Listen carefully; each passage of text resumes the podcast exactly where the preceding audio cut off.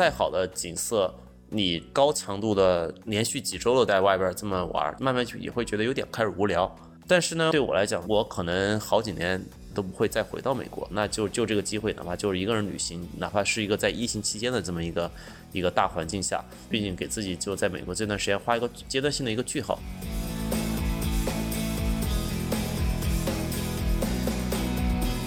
我先在 El Paso 住了一晚上，El Paso 其实就是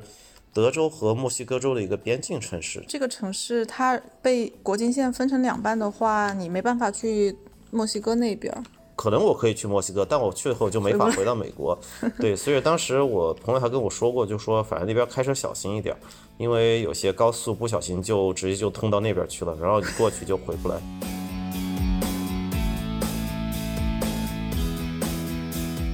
美国不光是有时代广场，不光是有西海岸的海滩，它还是有很多中部人民的这种农业的那种制造业衰败以后的这种城市，然后人们在那地方讨生活。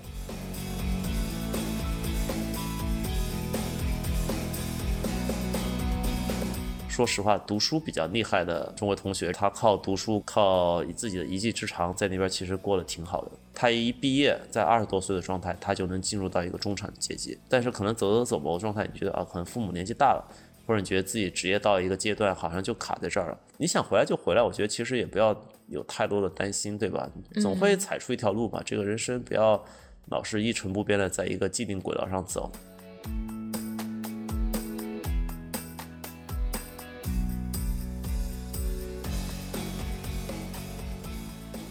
欢迎来到派森路口。大家好，我是 Coco。我们今天的嘉宾叫小田，他在美国学习、工作、生活了十五年，啊，基本接近于他在国内成长的时间。去年，小田放弃了安稳的工作和生活，回国了。他在离开美国之前，开着车跑遍了十几个州，做了一次长达三个月的公路旅行。今天我们就要跟小田聊一聊他回国的决定，以及这次告别之旅。我们欢迎小田，要不然你简单介绍一下自己。我从二一年三月份就回到中国嘛，然后之前在美国待了可能差不多十五年、十四、十五年的样子，读研究生，然后读博士，然后到后来，嗯，再加入工作。现在就在北京做金融方面的工作。嗯，你回国之前做了多久要回国的决定啊？我觉得，呃，从动心到最后就说上飞机的话，可能快半年多一些吧。半年多一些。嗯。那这半年时间，你处理了很多很多自己在美国积淀下来的，大家看来很羡慕的东西。嗯首先这个羡慕倒也谈不上啊，反正就是在一个地方待久了，毕竟还是，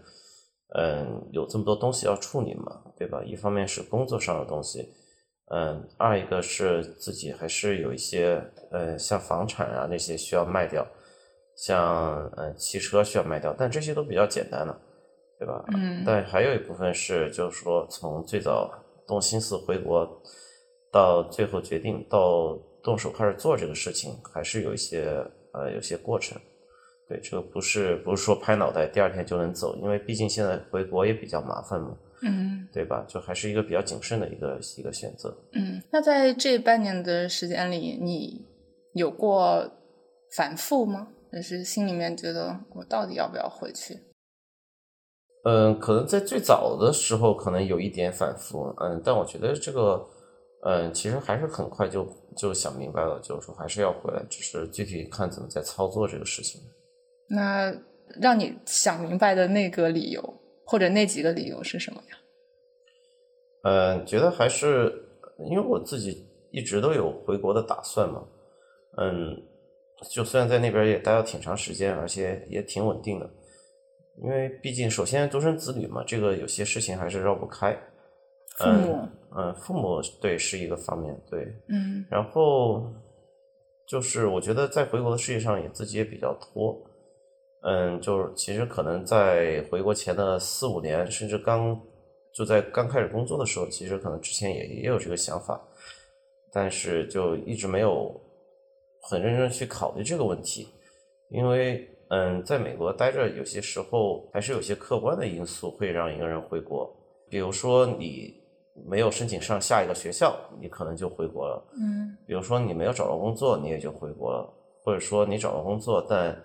公司不给你办签证，或者给你申请了工作签证，但你并没有嗯抽抽那个 H1B 需要抽。哦，到后面就是说办绿卡这些，其实每一步都有一些运气成分在里面，对吧？特别像 H1B 这些抽签，其实纯纯运气。但你都过去了这些考虑，对对，可能以前也有潜意识觉得这些事情可能会导致在某个点上，嗯，自己理所当然就是因为这些事情的发生，也就就是理所当然就回国了。但后来这些事情好像一个个看着都解决完了，感觉一直这么待着，没有一些客观的原因可以把自己给推回来了。嗯，所以觉得还是自己要比较主观的去，更主观的去想这个事情。对嗯嗯，那我听上去的话，你最主观的原因还是啊、父母，嗯，一方面吧，我觉得父母肯定是一个比较大的原因，但一方面觉得在美国待着也时间也确实有点久了，也觉得开始有点无聊了，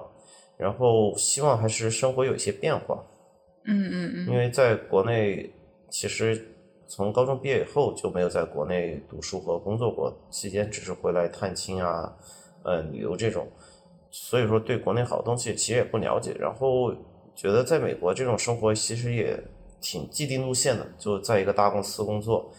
不出大的意外的话，其实可以工作很多年。就算公司有什么问题，可能也可以同行业跳一个到另外一个大公司去工作，就感觉这种路线其实也挺没有太大意思。嗯对，虽然就是生活，嗯，可能不忙不闲，然后各方面也比较宽裕，但是觉得没有太大的意思，觉得还是想换一个环境，看看有没有其他的可能吧。嗯嗯，你在国外肯定也经常关注国内的新闻，比如说很多人会看到国内三十五岁被辞退，或者是嗯各各种各样的压力，呃很卷啊，经济增长在减缓啊这种，你会会惧怕国内这个环境适应不了吗？回来之前还是有些担心，因为我回来的时候并没有找找好工作，我只是觉得呃该回来就回来了，这个工作的事情其实也嗯可以放一下，因为毕竟之前也连续工作了快六年的时间，觉得就这个机会休息一下也挺好的，反而是找好了工作，然后嗯特别赶趟的，然后又奔向下一个工作，觉得其实还挺没意思的。感觉就是还是希望借这个回国的机会能自己休整一下。我觉得，然后事后发现确实这休整几个月还是挺有意思的，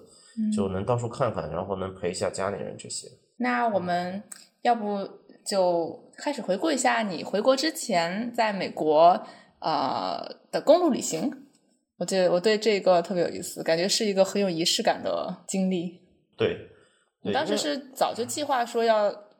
做这次公路旅行，还是一个非常临时的决定？也不算特别临时吧，因为当时，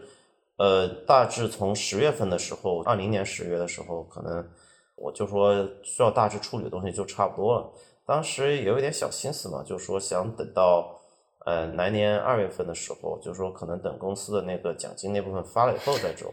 然后对，然后还有一些就是说有自己有些时间嘛，然后其实也就因为就两三个月的三个月多的时间，而且自己的事情有些还是需要持续的再多处再处理一下，就是马上走也不太现实。然后又想到觉得，嗯，在美国待了这么多年，其实自己也走过不少的地方，就我对美国的可能这些旅游啊、这些地图啊，其实比国内要熟悉很多嘛，毕竟还是在那边待了那么久。嗯然后觉得多出来这份时间在家里待着也没意思，就恰逢，呃，我工作的性质也可以在家居家办公。居其实居家办公的本质，不是说你就一定要在家里，你其实可以在美国境内的任何一个地方上班，任何一个时区上班都没有关系，只要你能在，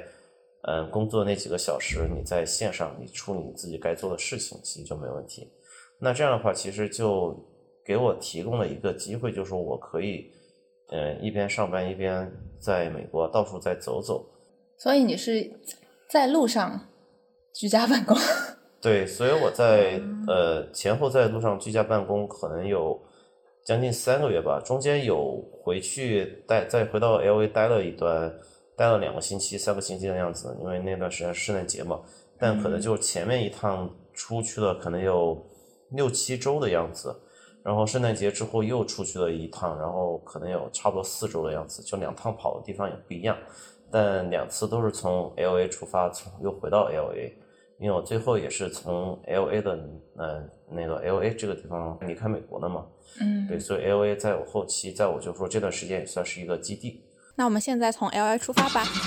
我们看着地图来跟小田回顾一下他的公路旅行。OK 啊，呃，就我当时从 L 出发，其实总的一个线路是往东走。其实我这个出发之前也没有一个特别明确的计划，就走一路看一路。但就事后看的话，我其实是从 LA 最南开到了亚特兰大。亚特兰大就是已经到了东部时区了，就是离 LA 是三个时区的跨度。嗯，但亚特兰大并没有到达东海岸的海边啊，离东海岸海边应该还有，我大概觉得应该有三四个小时的一个车程吧。但是就是说从一个从一个大致的行程上讲，基在横跨东西，对，基本上做到从西海岸开到东海岸，又从另外一条线路回到了西海岸。对，这是第一条线路。对，然后期间就是从 L A 到到那个凤凰城 Phoenix，对，然后期间有去那个椰树华国家公园去参观过。那边是什么样的？就是是戈壁那种感觉吗？对，比较荒漠，比较有点沙漠化的那种戈壁，但它其实挺多仙人掌的那种植物，所以说在那边看那种仙人掌地貌啊那些还挺有意思的。哎，你在路上的话，你住住哪儿呢？住车上吗？没有没有没有，我自己开一个轿车。我当时出发前其实还挺有意思的，因为呃，我预计到我一路会住那个 Airbnb，路上一般是这么一种安排，就是说我会在周末的时候边旅游边换一个城市，然后一般会在星期天晚上住到一个新的地方，周中的时候就白天上班，早上或者晚上出去看一下，特别是下班以后，就我并没有说是很。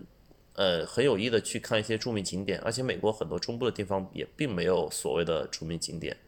就是去过一下当地的生活，去当地的公园逛一逛，去买点东西，甚至自己可以做点饭。因为我其实路上一直有一个箱子，纸箱子，然后里面带了一些调料。但是我当时出发前也提了一些要求，因为我毕竟在路上还需要办公，所以说其实我是大致有一个清单，就是说这个民宿必须要有哪些条件。简单的就不用说了，有床、有洗漱啊那些东西，然后它有一定要有一个餐桌一样的东西，对吧？然后我又有，对，我可以我可以在那儿办公，它一定要有 WiFi，就像这些要求，就是我觉得要达成，而且住的稍微安全一些。那你在路上有碰到过不安全的时候吗？后面有一些，但我觉得其实基本上没有。你能感觉到有一些地方不太安全的时候，你自己知道避开。我觉得在美国生活还是要有这种感知的能力，就待久了以后，你知道有些场景你不要去，有一些有一些扎堆的事情你不要去凑这种热闹。比如说像嗯，我后来去波特南那些地方，就但是那是第二趟东西了。其实那个那个时候波特南才经历了一个暴乱，在那个市中心那块就打砸抢，然后很多那些铺面已经拿那些。木板把那些当街的那些玻璃啊那些给封上了，像这种情况下，你就要有一个意识，就你不要往那边去走，对吧？你也不要去去看一下他们要干嘛，这个跟你没关系，你自己该该走远的就走远一点，对吧？像这种就是你自己还是要有一些要有这种感觉，不要太好奇对好多事情。那呃，从我们从凤凰城离开，又去哪儿了？对，我在凤凰城待了一个星期左右，然后我就再接着往东走，就往德州那边走。德州那边基基本上就是我先在 El Paso 住了一晚上，El Paso 其实就是德州和墨西哥州的一个边境城市。诶，它中它中间那个是国境线了吗？对，就、哦、它其实是一个国境线穿越的城市，对分成两半。对，我的很有意思。El Paso 的意思就是 the passage 的意思，就这个城市它被国境线分成两半的话，你没办法去墨西哥那边。可能我可以去墨西哥，但我去了后就没法回到美国。对，所以当时我朋友还跟我说过，就说反正那边开车小心一点，因为有些高速不小心就直接就通到那边去了，然后你过去就回不来。对，所以当时还 反正还挺小心的。从 El Paso 出来，直接到圣安东尼奥那个地方，还有一个比较出名的一个历史景点，就是以前美国和墨西哥之间的一场战争在那边好像打响的，就这个阿拉莫，阿拉莫这个好像是以前他们的一个战争上的一个一个遗迹吧，可能当时是他们的一个堡垒的感觉。可能是一个驻兵的一个地方，但这个建筑其实可能在历史上的不同时期被用作很多不同的一些一些目的性，因为德州人特别关注他们的一个独立性，因为德州在历史上很短一段时间其实是一个独立的国家，后来又加入到美国。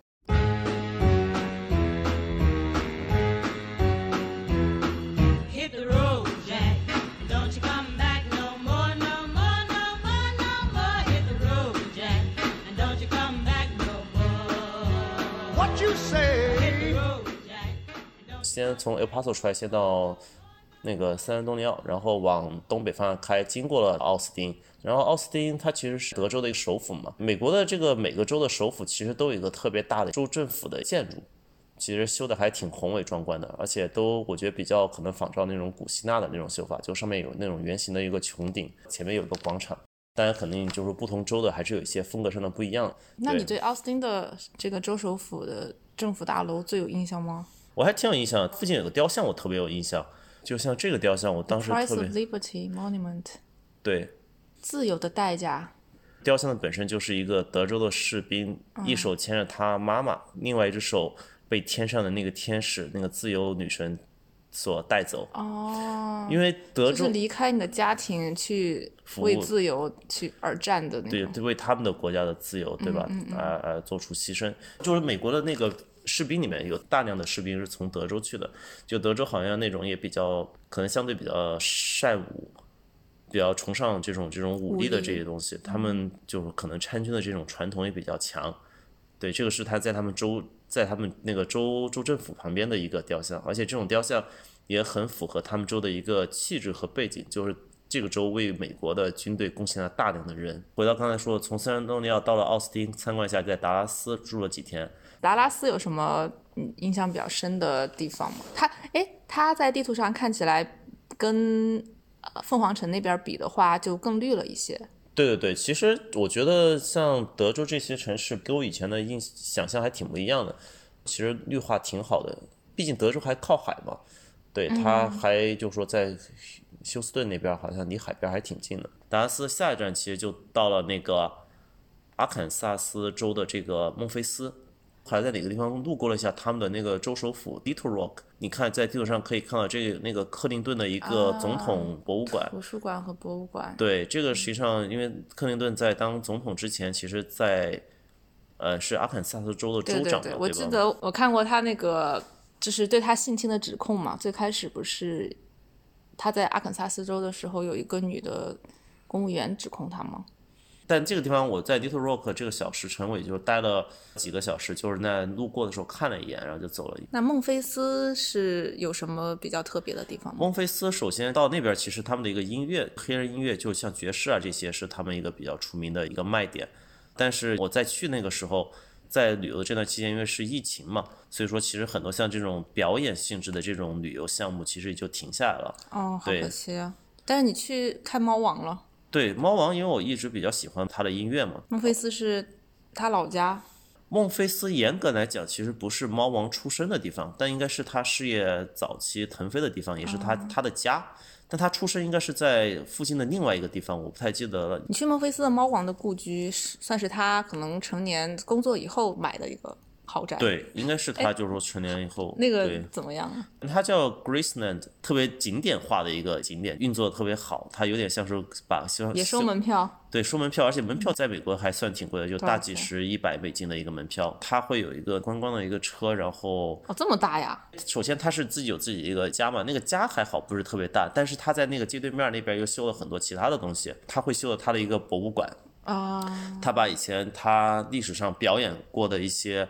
穿的那些衣服会做来做展览，会对他的一个人生有一个回顾，比如说像这个演出啊，他参军啊，包括他自己的一个还是两个私人飞机，其实也停在那儿。哇，对，然后孟菲斯，我现在想起还有一个特别有意思的一个一一个景点，它有这么一个国家民权博物馆。就 National Civil Rights Museum，这个其实为什么会修在那个地方？它实际上是以前是一个小酒店，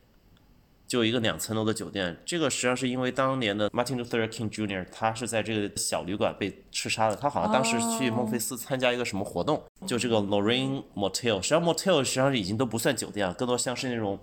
对，汽车旅馆儿，汽车旅馆。它其实那个气质现在去看也是，它从外在其实保留这么一个汽车旅馆的一个样子。招待所，对，可以这么想，就是因为他在这儿被刺杀以后，嗯把这个招待所给全新翻修了一下。进去以后，它完全就是一个博物馆，主要就是黑人民权的这这么一部分历史在里面给重新梳梳理了一遍。在中部这些城市，其实就是关于黑人民权运动这部分的那些旅游景点还挺多的，也算就是说了解历史的，我觉得还挺有意思的一个东西。对，周六一早我离开孟菲斯，然后周六晚上开了一天，应该是开了一天，然后到那个 Huntsville，阿拉巴马，阿拉巴马这个地方其实就真的就是在美国的定义上比较典型的那种所谓的 Deep South 南方区域。首先，可能黑人就比较多，可能也是黑人早期定居的一些地方。它跟北方啊，像纽约那州那些整个气质很不一样，而且这些很多实际上是一个农业州嘛。嗯。但我去 Huntsville 的最大的原因，实际上是因为它那个地方有一个像我国西昌卫星发射基地。哦，他们也是一个对，Huntsville 其实是在历史上，我觉得我自己认为其实还挺出名的一个地方，因为它旁边有一个卫星博物馆。这个出名在什么地方呢？因为它这个是好像当时叫土星五号的那个是从这儿发射的。土星五号就是那个美国第一个载人航空火箭，不是上月球吗？那个实际上是在 Huntsville 发射的，而且在美国，其实当时好像跟苏联之间有这种军备竞赛嘛，对吧？他当时那个博物馆把那段历史也给讲过一下。从二战以后，怎么把德国的一些科学家给挖过来，他们在这个一个美国比较偏僻的地方，然后去建立这么一个卫星城。对，然后我就在那儿，就是回到那个旅游的话题，然后我就在这个 Huntsville 待了一天左右。到周天晚上，我就其实到了 Birmingham。大家可能知道美英国有个 Birmingham，但其实在美国也有一个 Birmingham，应该也是阿拉巴马州吧。其实说起阿拉巴马，其实大家可能知道那个《阿甘正传》，其实它的剧情就在阿拉巴马，其实就是美国特别农村的那种地方。对，然后当时就后来就在那个 Birmingham 那个地方待了，可能有大半个星期的样子。那美国的 Birmingham 那实际上是一个传统的工业城市，在城市附近的一些可以徒步的公园，它里面其实有一些当时采矿的一些一些东留下来的留下来的东西，他们一些小铁轨呀、然后另外一个是他们那边有一个很大的一个炼钢厂。其实呃，Birmingham 他们有一个别称，就是叫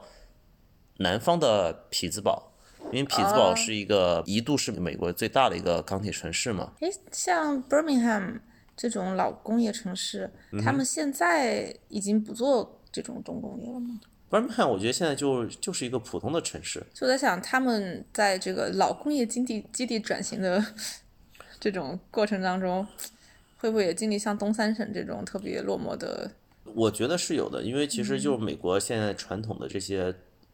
靠制造行业的吧，对吧？特别像炼钢这种重型制造行业，过去很多年已经在面临一个转型比较阵痛的一个一个阶段。嗯，其实像嗯匹兹堡以前也有这种情况，但是因为他自己转型做的比较好嘛，他靠医疗和科技大学啊这些，他就转型到一个一个 IT 城市。但是像 Birmingham 这些，可能还是面临一个比较大的一个转型问题。然后我从伯明翰出来以后，再往东走就到了亚特兰大。但其实，在这个过程中，我其实是去了一个博物馆，我觉得特别有意思，叫 Barber Vintage Motorsports Museum，摩托车的一个博物馆。这个这个博物馆相当的巨大，而且他自己还带了一个跑道，层啊！，对，可能有四五层的一个博物馆，里面全上千个摩托车，历史上很多一些比较从早期的摩托车到一些比较近现代的摩托车，它都有，还有都能是摩自行车啊，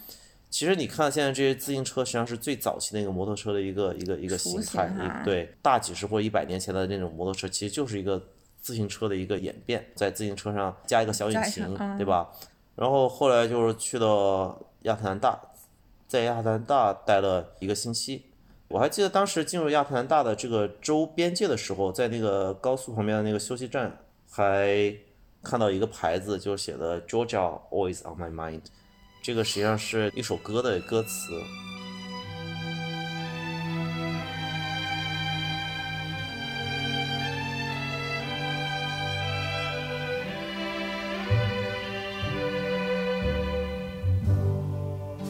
Georgia, Georgia, the whole just an old sweet song keeps Georgia on my mind. Rich Hus 是美国历史上特别出名的一个歌手，就他是一个盲人歌手嘛，而且好像乔治亚州这个车牌上好像有一个桃子，是不是他们州好像也是盛产桃子的一个意思？你看，Georgia Peach State，哦，哎，好可爱哦！哎，其实你知道吗？我之前看过一个微博才知道，国内的每个省的车牌上面都画了自己省的一个图案，好像云南是大象，然后四川是熊猫。后来就开车到了那个亚特兰大的。亚特兰大其实也不是我第一次去了，因为以前在东海岸的时候也去过这一片儿。那个地方有两个比较大的一个旅游景点，一个是这个水族馆，可能这是美国最好的一个水族馆。另外一个景点是在那个旁边有一个可口可乐的中心，反正你可以随便喝，它有世界上各种口味的那些可口可乐的那些，因为可口可现在实际上是一个集团嘛，对吧？它不光包括那个我们喝的那个可口可乐，它其实很多那些雪碧，可口可乐不光是一个饮料，它其实是一个文化的一个载体嘛，就是它里面有很多那些文字啊，当年的广告啊，包括像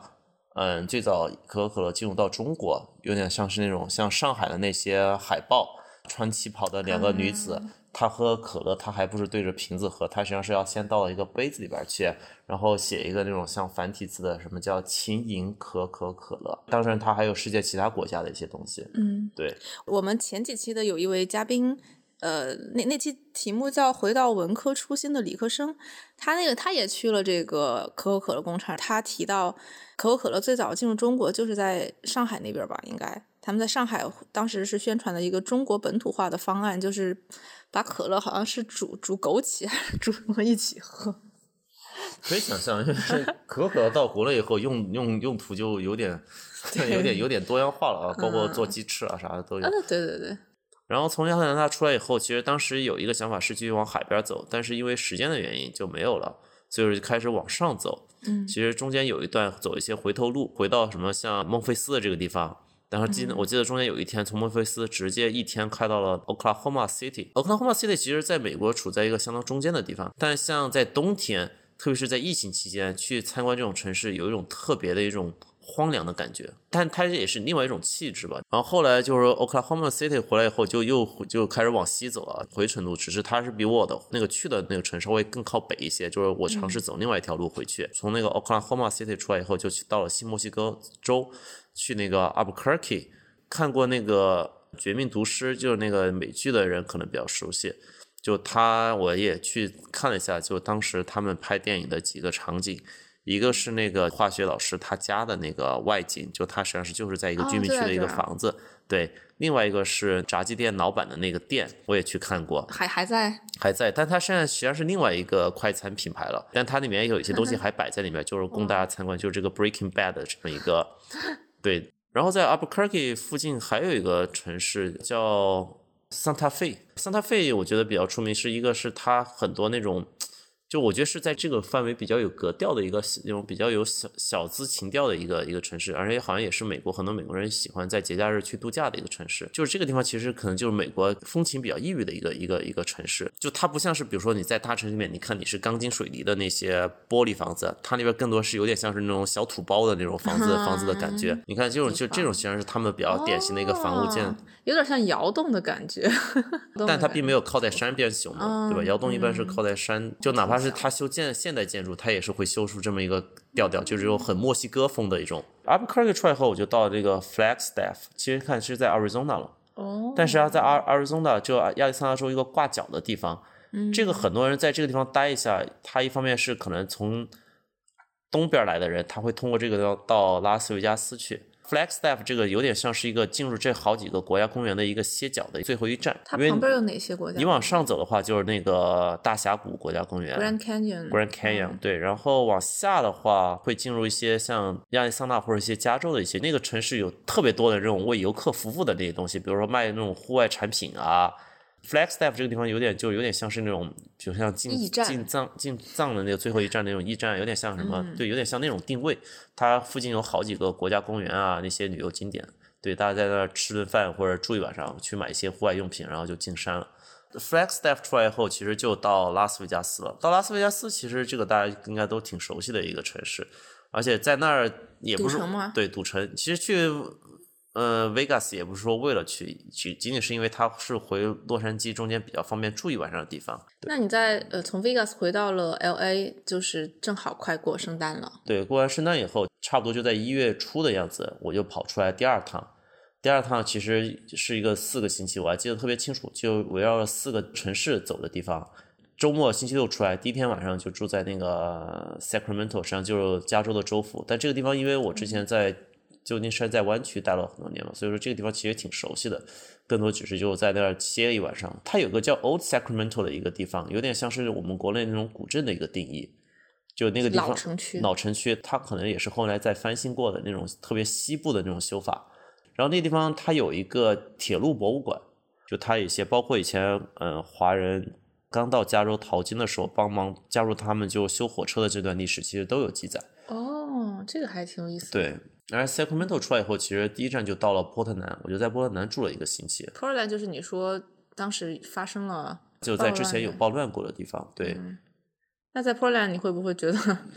不好出去啊什么的？还好还好，美国反正这种事情其实也不少发生。但是呢，就是你自己知道，你自己住个比较安全的区，然后自己在一个比较安全的一，就是你自己要有一些这些感觉，就是你不要去那些不安全的地方，其实也就还好。嗯对，Portland 算是西北，对，这一大片儿其实整个都是在西海岸嘛，虽然说波特呢并没有在海边上，对俄勒冈州哈，这是对，它在俄勒冈州。那俄勒冈可能对于很多中国人的印象讲，就是这是一个免税的州，就包括像它的州的州的边境啊那些，其实有很多大的那些购物中心啊那些，就是为了州那边的人过来买东西，不用交那个消费税。然后从 Portland 出来以后，继续往北走，就就到西雅图住了一个星期。在西雅图，我觉得有几个比较有意思，一个是它的那个市中心的那个唐人街那边儿，感觉特别古色古香，也是一个比较大的一个一个一个唐人街，在美国。二一个是我去参观了一个他们的公墓，李小龙和他的儿子其实是葬在西雅图的。对它的墓是长什么样子啊？首先那个公墓，其实我后来看了一些其他的一些碑文，发现很多都是就中国的一些沿海地区，像什么潮汕啊那些，他们好像某个村的人都喜欢安葬在那个公墓里面。好像李小龙也是从那边过来的，但他的墓牌好像比别人的大一些而且有照片。Bruce Lee and Brandon Lee Brandon Lee 是 sites 对，你看就是这样，哦，在 Founder of Chi Kun 截拳道截拳道，对、哦他儿子也是后来拍戏的时候被道具枪给打死的，好像也是一个六五年的耶，还挺年轻的其实。对啊，但他儿子六五年到九三年就就是就去世了嘛。对所以，这个墓里面还蛮多华人的。我觉得可能在某个点上，以这为作为自己家族的一个分分支，总得分出来，对吧？后面的你所有的后代，其实起码从可预见的将来，其实你就在美国发展，对他所有的后代都是在美国，对。然后在西雅图，我觉得，然后那边的那种气自然气候，其实我觉得特别潮湿，天上地下全是苔藓的感觉，就连树皮上长的都是苔藓 因为藓。沿海嘛，对，就西雅图，因为也是下雨下特别厉害的一个城市嘛，就是可能是美国下雨下最厉害的，好像也是人均读书量最多的一个城市，也是亚马逊的一个创始的那个城市嘛。亚马逊不是最早就是卖二手书嘛，还是卖书？也是因为就是西雅图人读书比较多，因为下雨比较多嘛，就待在家里。对，待在家里看书嘛，哦对，所以对，所以亚马逊最早就是从西雅图创始的嘛。现在其实它的总部也在西雅图嘛，对。然后从西雅图，西雅图就第二周嘛，第三周其实就到了犹他州。当时是住在盐湖城旁边的，旁边是有个特别大的盐湖嘛，盐含量特别高的一个，应该可能是算比较高原的一个那种内陆湖。所以它水的颜色会不一样。嗯，就是你在河边上看，就会发现那个地方特别，首先有一种腥臭味，啊，原来是对，因为它可能是很多就是腐烂的那些东西，而且可能是矿物质的味道啊。然后在盐湖城比较有意思的，其实就是一个他们摩门教一个相关的一些一些主题，包括它市中心的那个有个摩门教的一个大教堂，他们自己摩门教就是什么一个男人娶好多个老婆的那个吗？呃，对，这是一个世俗的理解吧，对，但是可能也是它的可能特色之一吧。他们那边其实是一个相对，我觉得跟美国其他地方在一些宗教风土上特别不一样的地方。首先，就他们，比如说像买酒啊这些，其实挺难买的，因为他们全城的一些酒，这些卖酒的地方都编了号，全城就那么一些，像普通的一些超市里面就其实买不到，或者说他们现在能买到的啤酒，它只最高只能五度，它就是不像其他州有些比较更烈一些为摩。门教有一些这种规定。对，但实际上其实可能就他们更老的一些一些一些传统，可能现在已经有一定程度的放松了，对吧？可能在以前会是一个更严格的一个，就是执行的更严格这方面。对，然后后来从这边出去以后，从犹他出去以后，就到了丹佛 Denver，（Denver），对，Colorado Denver，然后那边去看了一下他们的那个一个国家公园，挺有意思的。而且在其实在这个过程中，其实看了很多跟雪相关的啊，这些其实就是说哦，你当时是冬天嘛？你开对，的都是因为一二月份的时候，一月份的时候，开车路上都是白色的。对，包括有些雪特别高的地方，像有些封山的地方，你能发现，就是说雪在高速或者在那个路边儿，可能堆了一两米高，它是被那种大型的机械给推到一边去的，但实际上它就在路边，就是一个垂直的一个一米两米的一个雪墙。哇，就从雪墙中间开过去。对，后来就从登尔完了以后，这因为登尔已经是第四周了，然后完了以后就也是在拉斯维加斯住了一晚上，然后后来就回到 L A，这个就是第二次的一个四周的旅行。这场旅行其实说实话，其实很多东西也是在我意料之中的。但是我觉得这趟旅旅行弥补了我之前旅行的一些空白，因为美国其实也是一个特别，嗯，因为国家大人也多嘛，地方和地方之间这个差别挺大的。就美国不光是有时代广场，不光是有西海岸的海滩，它还是有很多中部人民的这种农业的那种，嗯，生存状态，它也是那种就是那种制造业衰败以后的这种城市，然后人们在那个地方讨生活。但每个国家都有这样的啊，所以说我觉得这种角度我之前是有意识到，但是我觉得更多的自己去亲眼看，自己去自己亲身地去体会，和只是在电视上看看。只是在一些比较大的一些大城市、一些经济比较发达的那些城市去，我觉得这种对于美国的这个了解还是更全面一些。那你就是一个人在路上的时候的话，做点什么会不会很无聊啊？开开着车，说实话，再好的景色，你高强度的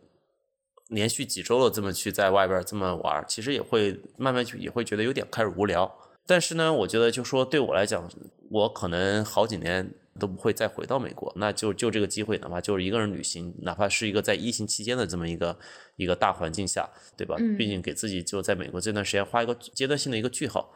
那最后的最后，要不然，其实我们也认识很多的听众，他们也在国外，然后也可能有一些回国的犹豫。那你觉得在该不该回国的这个问题上，你给他们讲一讲自己的心得吧？我觉得其实回国这个事情其实挺挺个人的。首先呢，在不同人的阶段，对吧？你可能你有事业的考虑，男生有男生的考虑，女生有女生的想法，女生有女生的担忧。其实挺多人也反映，在国内这个职场对女生不是特别友好，对吧？或者说到了某个年龄段找工作啊这些比较麻烦。